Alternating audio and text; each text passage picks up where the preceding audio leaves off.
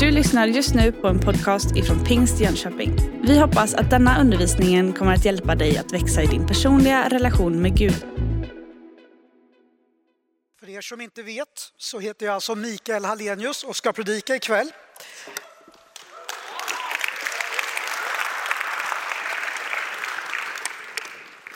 Och eh, jag vill, ni vet så här när man får en eh, grej man köper så, här, så finns det innehållsförteckning, man vet vad man kan förvänta sig. Så jag tänkte ge er en innehållsförteckning.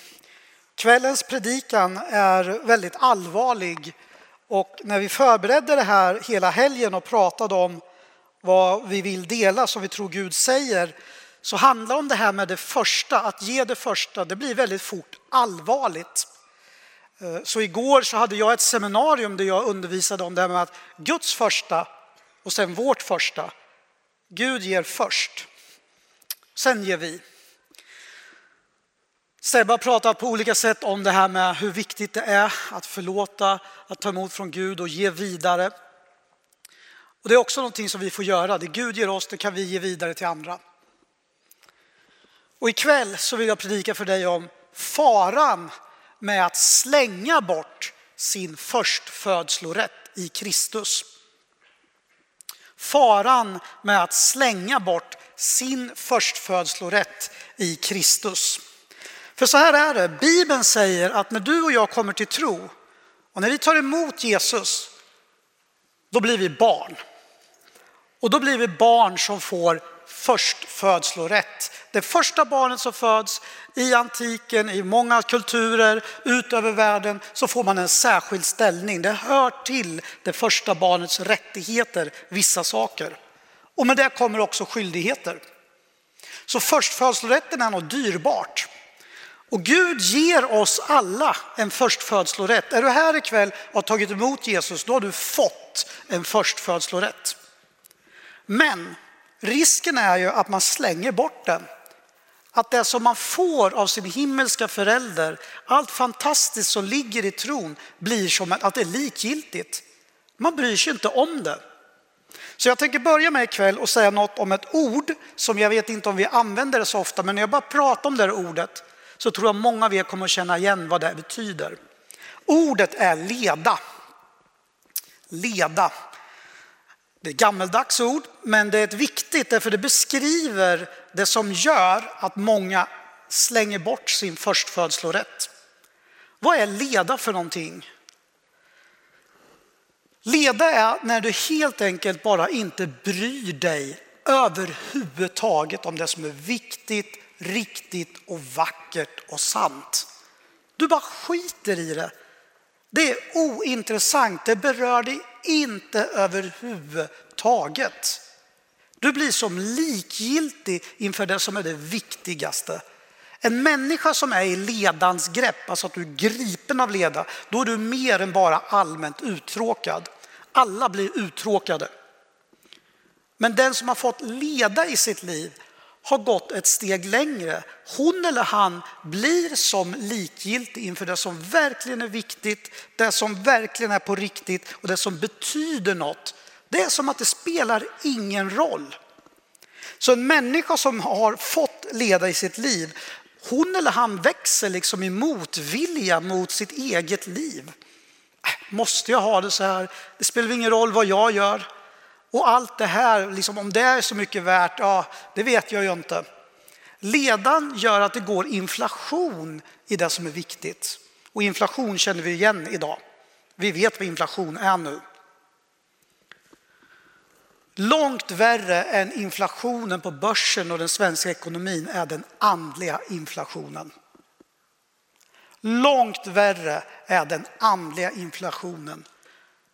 Bönen förloras, förlorar sin lyskraft. Väckelsekampanjerna blir ointressanta. Församlingslivet går att byta ut mot allt. Dopet berör mig inte överhuvudtaget. Ledan i den andliga världen är en katastrof.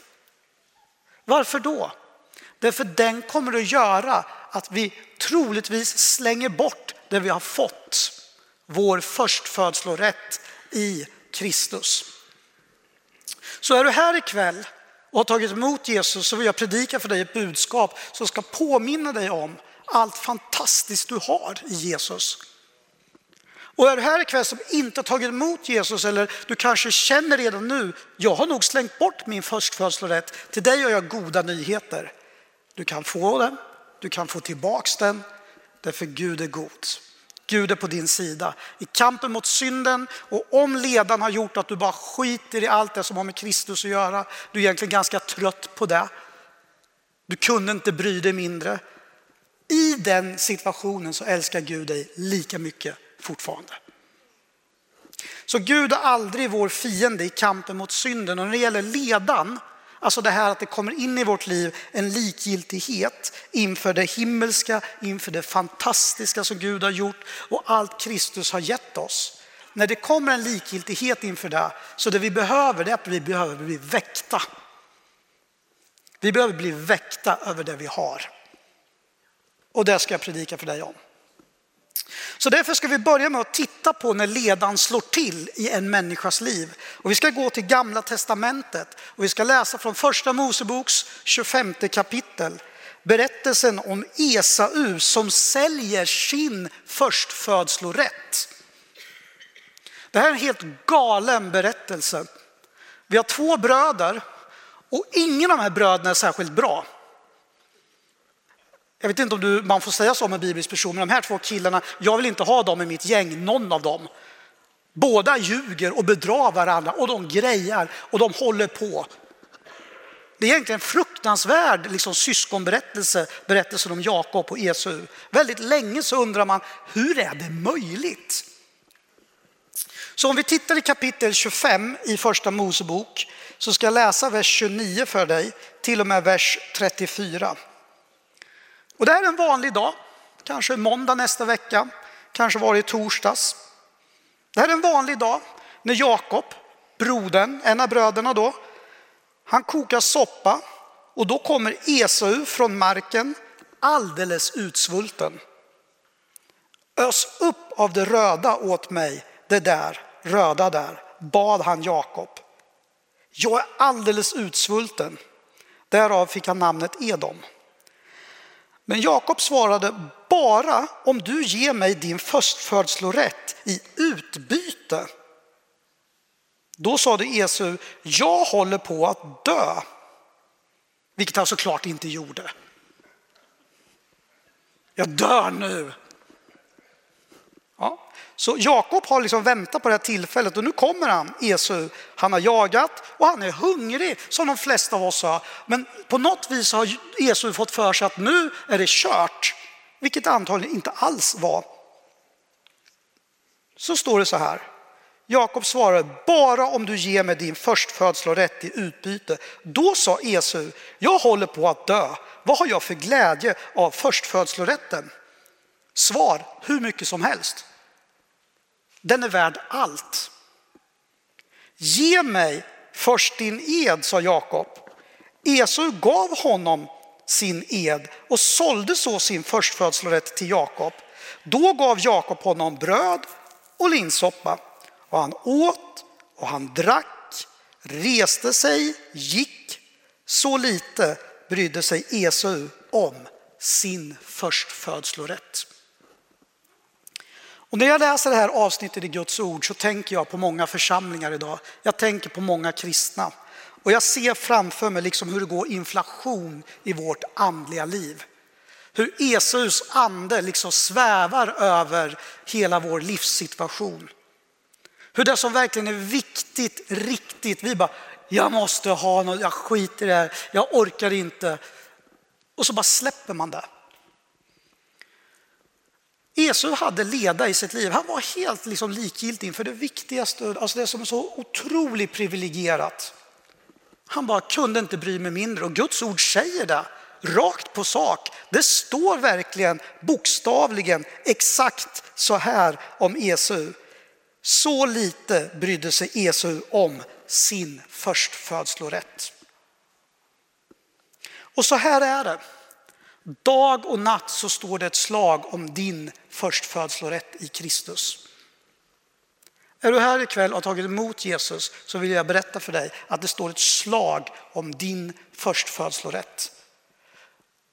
Och djävulen gör på massor med sätt för att komma åt den och få dig att bli lik Esau som bara struntar i det. Det Esau hade var antagligen ledare. Han var helt likgiltig inför det viktigaste som fanns i hans liv, hans förstfödslorätt. På något vis hade han hamnat i det. Men en annan sak som Esau har, det verkar vara att han har låg impulskontroll. Jag är hungrig, jag håller på att dö. Alltså det troliga är att han inte alls håller på att svälta ihjäl. Utan han känner hunger och agerar fullt ut på det utan filter omedelbart. Och det där är vår tids förbannelse. Vi tränas inte i impulskontroll. Lärjungaskap, att göra upp med saker, att bygga karaktär, att hålla fast även om du inte ser resultat, att be tills det bryter igenom, att stå kvar, att stå fast. Det är inte så populärt. Varför det? Därför att ledan har fått tag i hela vår kultur. Så vi tror på riktigt att livet alltid pågår någon annanstans. Det är en av ledans stora lögner. Mitt liv pågår någon annanstans. Jag sitter egentligen här för att jag ska ut och resa. Jag pluggar det här för att jag ska bli den här chefen. Jag är i den här kyrkan men sen ska jag till en kuligare kyrka. Alltså vi är alltid på väg på ett hopplöst ytligt sätt därför ledan har slagit klorna i oss.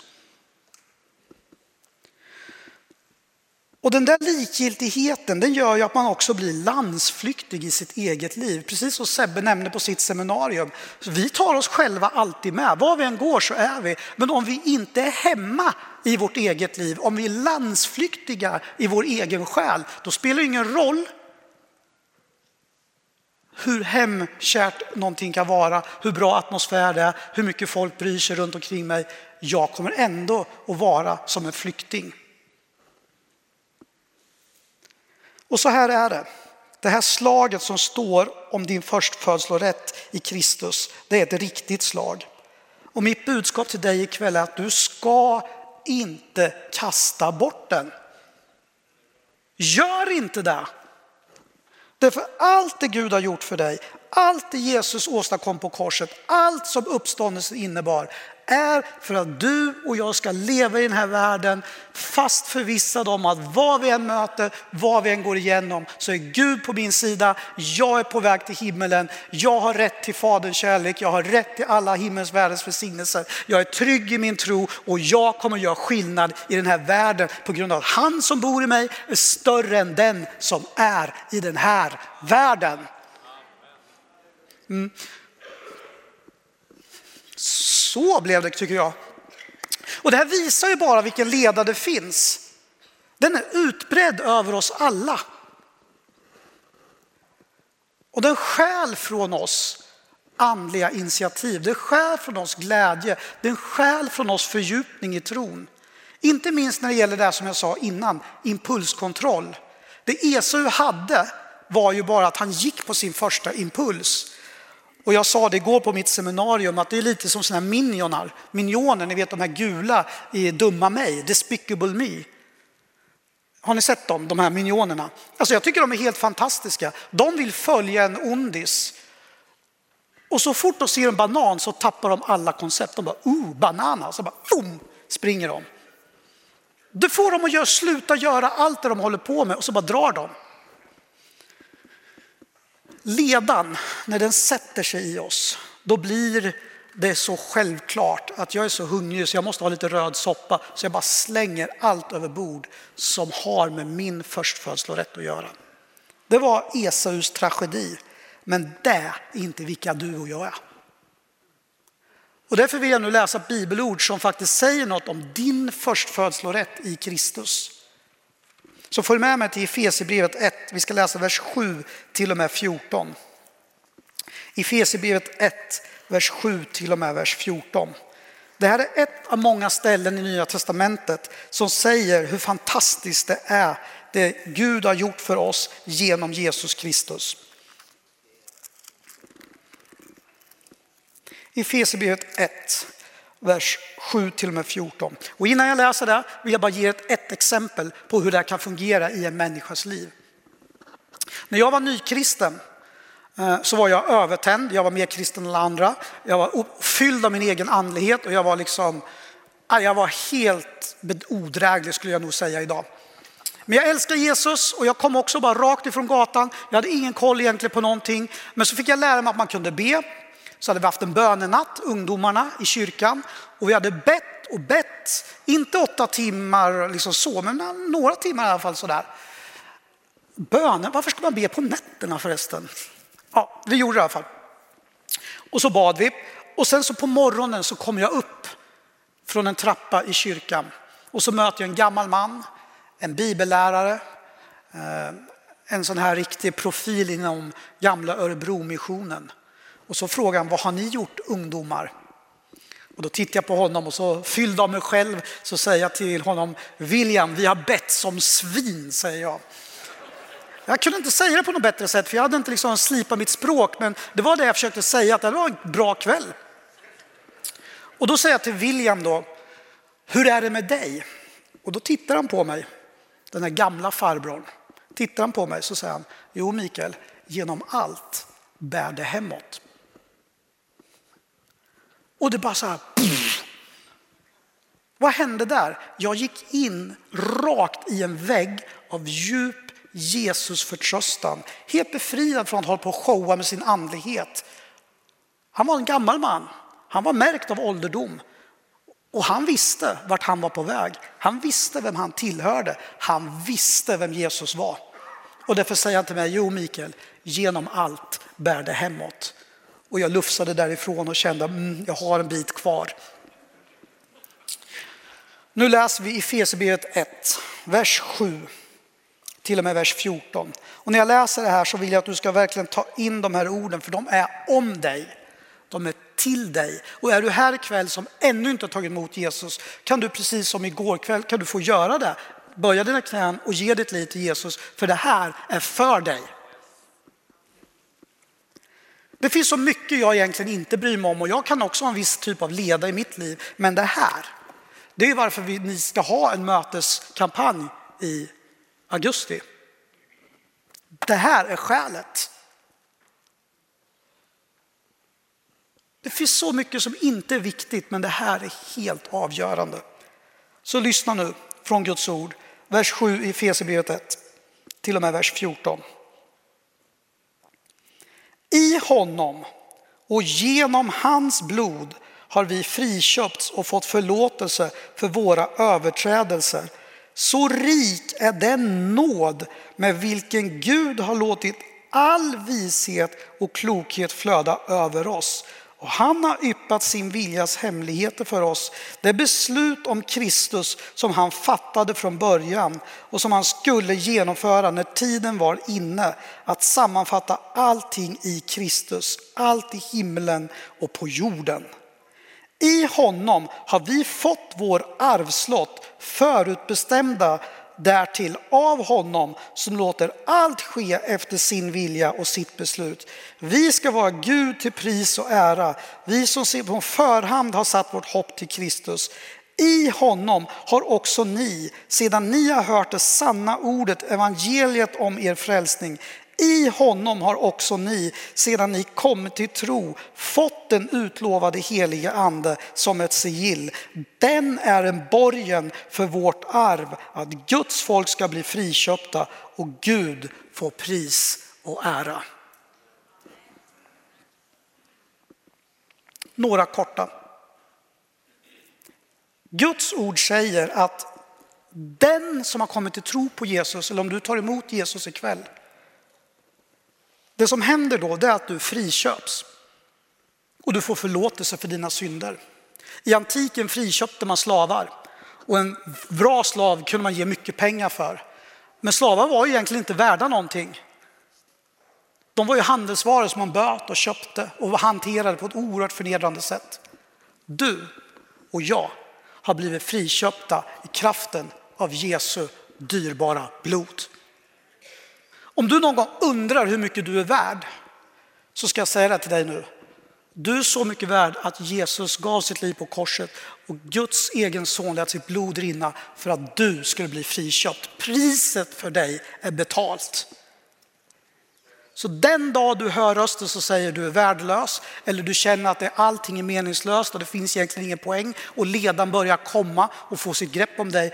Kom då ihåg att Guds ord säger du har blivit friköpt. Och gör du någonting fel, gör du någonting dumt, gör du någonting som inte är bra, gör du någonting som du faktiskt på riktigt ångrar, så vet då om att i Jesus Kristus får vi förlåtelse för våra överträdelser. Och det står så rik är den nåd. Alltså så rik är den nåd. Gud är rik på nåd. Och varför det? Det är för vi behöver det. Gud ger av sitt överflöd till oss av sin nåd om och om igen. Så är du här ikväll och du vet att du har slängt bort din förstfödslorätt i Kristus. Att allt det här andra har blivit så viktigt och det här inte längre är viktigt. Då finns det ingen som kommer att döma dig ikväll. Därför så rik är den nåden som kommer att flöda mot dig när du säger förlåt mina överträdelser. Och jag kan också erkänna att jag har gjort det många gånger, behövt bett Gud om hjälp att få bli förlåten och förlåta andra. Och imorgon kommer Agneta att predika om förlåtelse om förmiddag här. Så saker hänger ihop. Men det Guds ord säger till oss, det är att vi är friköpta och vi är förlåtna. Och står det, i honom har vi fått vår arvslott. Du har ett arv. Vad är det för arv? Du har fått tillhörighet till Guds rike.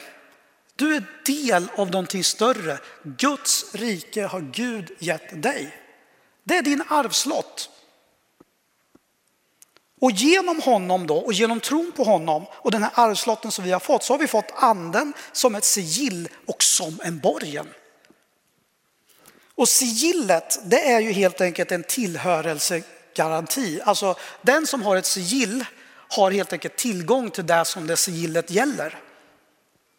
Och förr i tiden så var sigill jätteviktiga. Idag jobbar vi inte lika mycket med det, men logiken är enkel. Om du har den här ringen eller det här kortet eller den här koden, om, det, om du har den och knappar in den eller visar den, då är det där ditt. Du har fått en helig ande som ett sigill. Alltså anden i dig verkar alltid för dig och anden i dig är till för att säga till dig, du är Guds barn. Du är den förstfödda. Det här är din rätt. Så sigillet är anden som ger dig en tillhörighetsgaranti. Och det är en borgen. Och det vet ni hur det funkar när man tar lån. Då behöver man ju en säkerhet. Och borgen, alltså någon borgenär eller man använder något. Gud har gett oss en säkerhet. Vad vi än möter, vad vi än går igenom, vad vi än hamnar i kan vi säga genom allt bär det hemåt. Det kan ingen ta ifrån dig. Och det är det bästa du har. Det finns inget större. Och varje gång jag säger det så känner en del av er, det kanske är så. Och jag ska säga det igen, ni blir inte av med mig så fort. Det mest fantastiska har redan hänt dig. Om du har tagit emot Jesus så har du i tron på honom och genom hans blod blivit friköpt och du har fått förlåtelse för dina överträdelser. Så rik är den nåd som han har, som han låter flöda över dig. Och Jesus Kristus har gett dig möjligheten att leva ett liv som är fantastiskt. Därför att det är ditt arv. Du har fått den här arvslotten. Så jag har sagt att leda är verkligen en andemakt, det är en fara, det är någonting som kan få oss att bara kasta bort det här. Och hur botar man leda då? Hur botar man leda? Hur tar man fighten med den här makten? Om ledaren sätter sina klor i oss eller om vi märker att det verkligen präglar våra församlingsliv. Ja, en sak som vi kan göra och som Bibeln uppmuntrar oss gång på gång att göra, det är att vända om. Och därför behövs man bli påmind om sånt här. Och man behöver bli väckt över att det kan vara så här. Utan för att skambelägga eller att trycka ner, utan för att just visa att det finns något större att leva för. Och du har rätten, du har möjligheten, sigillet är på plats, borgen är betald. Blodet har runnit, förlåtelse för alla överträdelser. Kör! Lev för Kristus i den här världen som om det inte fanns någonting annat. Du bara, men du vet inte vad jag har gjort Mikael. Nej, och det är bra, för jag är inte Gud. Och jag kommer att ha en gräns. Precis som Sebbe berättade om avdelning två, eller de här gängen. så där gick din gräns då. Vi kommer alla att ställas inför våra gränser. Där vi inser att jag inte är Gud och det är bra för oss. Därför Gud är först och sen är vi. Så tro inte bara för att vi pratar om din arvslott, ditt förstfödslorätt, att det betyder att ditt liv, att allting bara faller på plats och allting blir enkelt och allting blir självklart. Så är det inte. Snarare så att om det verkligen landar och det kommer att vara något som präglar dig, eller om du tar emot Jesus ikväll, så kommer det ju vara en kamp om den här förstfödslorätten. Det är det jag säger. Och många av er inser nu när jag predikar, det är där jag har gått igenom. Det är ju där jag står i. Så botemedlet när det gäller leda och det här att liksom som Esau bara slänga iväg det för lite soppa. Om det ändå hade varit en kebab, jag har läst det så många gånger, om det ändå hade varit en kebab men det är alltså lite soppa, jag fattar inte. Obegripligt. Men ikväll så kallar Gud dig, talar till dig, påminner dig om din förstfödslorätt. Och för en del så väcker det bara glädje. När du hör det här budskapet så är det goda nyheter för dig. Du bara yes, det här är ju vem jag är. Det är goda nyheter. Och naturligtvis är det dåliga nyheter för Satan. Satan bara, kan vi inte få tyst på den här lilla bruna killen? Nej, det går inte. Därför jag är här ikväll för att säga till dig, du har en förstfödslorätt i Kristus, bara casha ut den. Och ni känner ju själva, ni blir så här, uh. Och det är därför att vi behöver få tro för att det här gäller oss.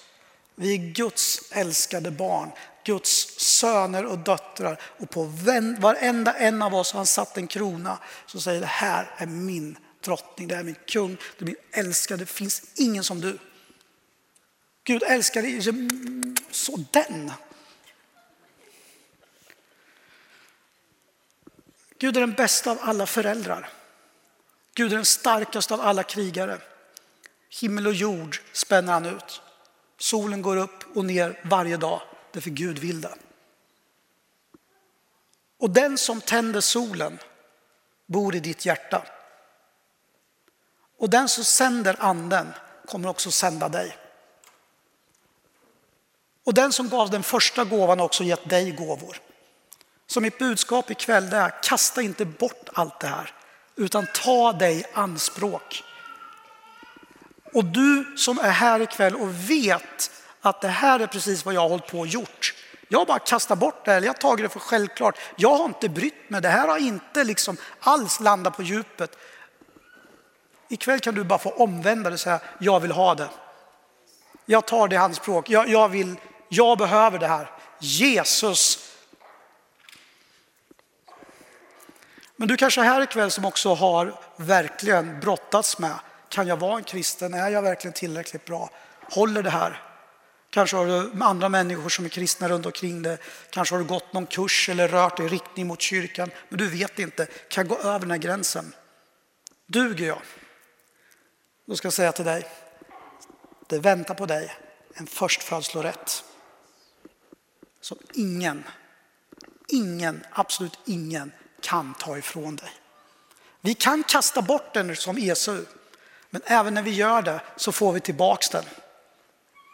Men när du är här ikväll och inte har tagit emot den överhuvudtaget så kan du få göra det. Men för dig som är här och vet med dig att det här slaget har funnits i ditt liv och ledarna satt sig, liksom fått grepp och när församlingen pratar om det man ska satsa på i vår, när församlingen pratar om vart ni är på väg och allt det som ligger framför och du bara känner, kunde inte bry mig mindre. Det är en tid att omvända sig. Därför pandemin har gjort det här med oss. Pandemin gav oss andra värderingar, skruvade på livsmönster, relativiserade sånt som var självklart innan. Så det finns en omvändelse i det här. Släng den här tallriken med soppa och sträck dig efter det som Gud har för dig i den här tiden. Amen! Kebab. En fattar. Det väntar en kebab på dig i Kristus. Ja, det är starkt.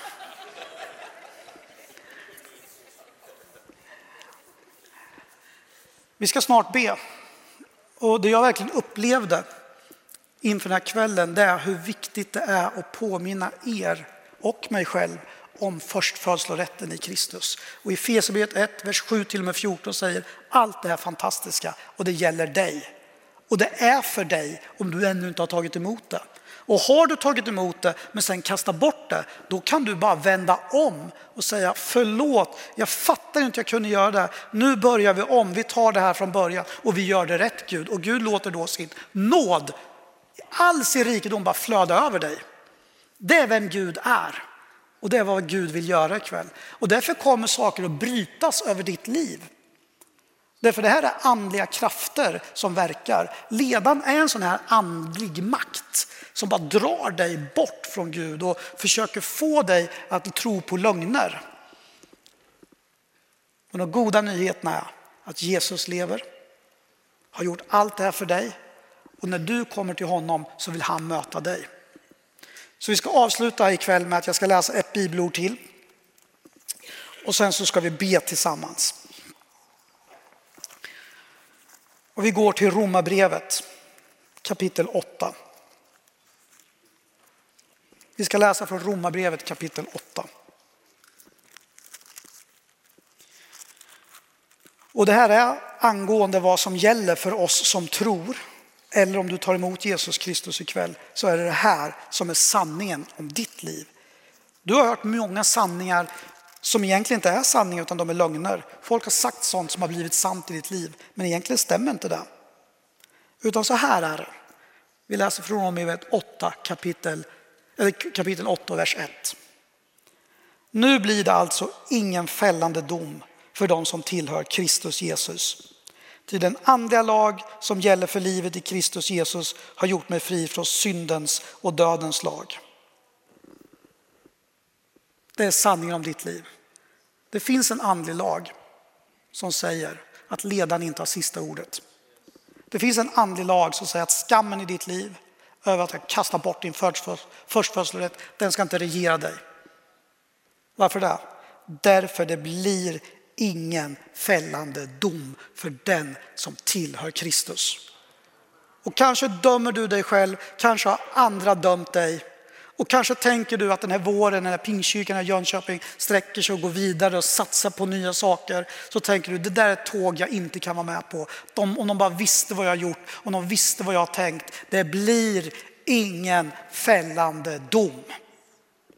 Därför du har en förstfödslorätt i Kristus. Och den gäller. Och det arvet kan du plocka ut. Och det är där vi ska be nu och också förlösa över era liv. För jag tror att det är så att det behöver förlösas mycket frihet. För det är vad som händer när ett barn fattar vem den är till sin förälder. Då kommer frihet. Så låt mig avsluta med att berätta om ett sådant exempel. Ett barn som är tryggt med sin förälder och verkligen känner den här friheten, det är ett barn som faktiskt bara litar på att den här föräldern finns där.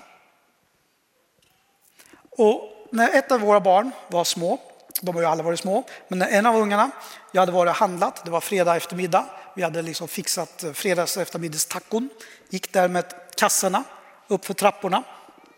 Helt plötsligt får ju ungen för sig, måste ju testa en grej, för han har aldrig kastat sig handlöst utåt för trappen baklänges. Fem år tycker att det är självklart, jag har aldrig gjort det innan. Och jag går där med mina kassar bakom ungen han bara slänger sig bakåt och så skriker han ta emot pappa. Och jag bara släpper påsarna, man bara hör ju allt bara går sönder. Jag tar honom, jag rullar med honom ner för trappen. Det är nästan som en sån här handbollsmålvakt, ni vet, man bara så här liksom. Och så bara dunk. Och så när vi ligger där nere liksom, och jag bara försöker känna efter, har jag brutit något, lever han? Och hur gick det här? Liksom, tacosåsen, hur går det med den? Då säger han till mig så här, jag visste att du skulle ta emot mig pappa. Ikväll är Gud här för att ta emot dig. Bara kasta dig. Det finns så mycket skam, det finns så mycket tillbakahållsamhet, det finns så många överträdelser som säger till dig att du får inte gå längre, du får inte ta emot, det här gäller inte dig, men det gäller dig. De goda nyheterna ikväll är att din förstfödslorätt i Kristus gäller. Och det är dåliga nyheter för djävulen, men det får han vänja sig vid. För den här våren med Pingstkyrkan i Jönköping och de satsningar som finns kommer att handla om att förstfödslorätten tas ut, används och får effekt. Amen. Så vi ska be nu och ni som leder lovsång kan komma upp. Och jag vill be en enkel bön bara att Guds ande ska få fortsätta verka precis som har gjort de andra samlingarna på olika sätt.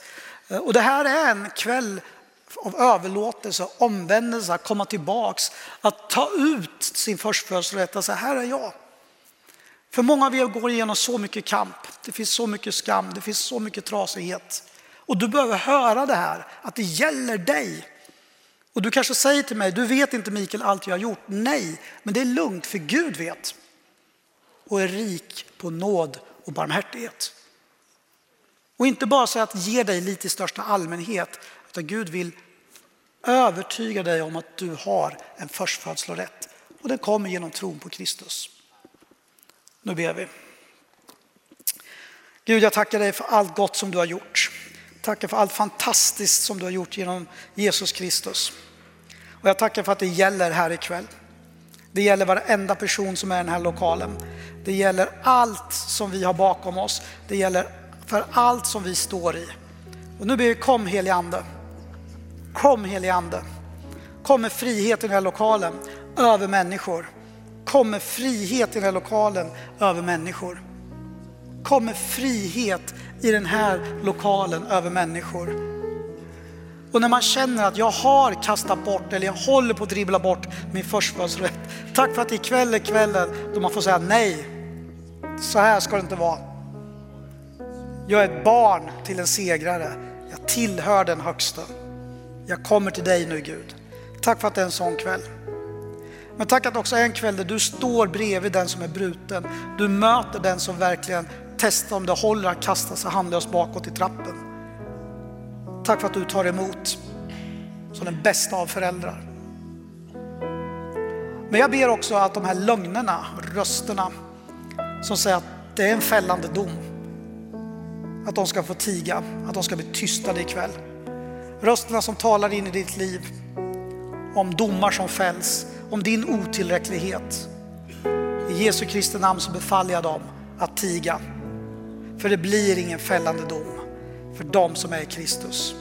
Livets och andens lag gör dig fri. Och du är barn till en segrare. Och du har en förstfödslorätt som är värd mer än någonting annat. Så bara ta emot den. Kom helige Ande.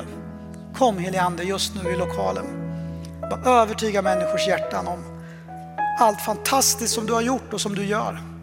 Hur stort det är att tillhöra dig. Allt som vi kan göra genom tron på dig. Kom helige Ande. Och jag ber för den som är rädd och som undrar hur det ska gå. Kom helige Ande, du som är sigillet och du som är borgen. Med tröst på djupet. Du har just lyssnat på en podcast ifrån Pingst Jönköping. För att få reda på mer om vilka vi är och vad som händer i vår kyrka så kan du gå in på pingstjonkoping.se eller följa oss på sociala medier via pingstikpg.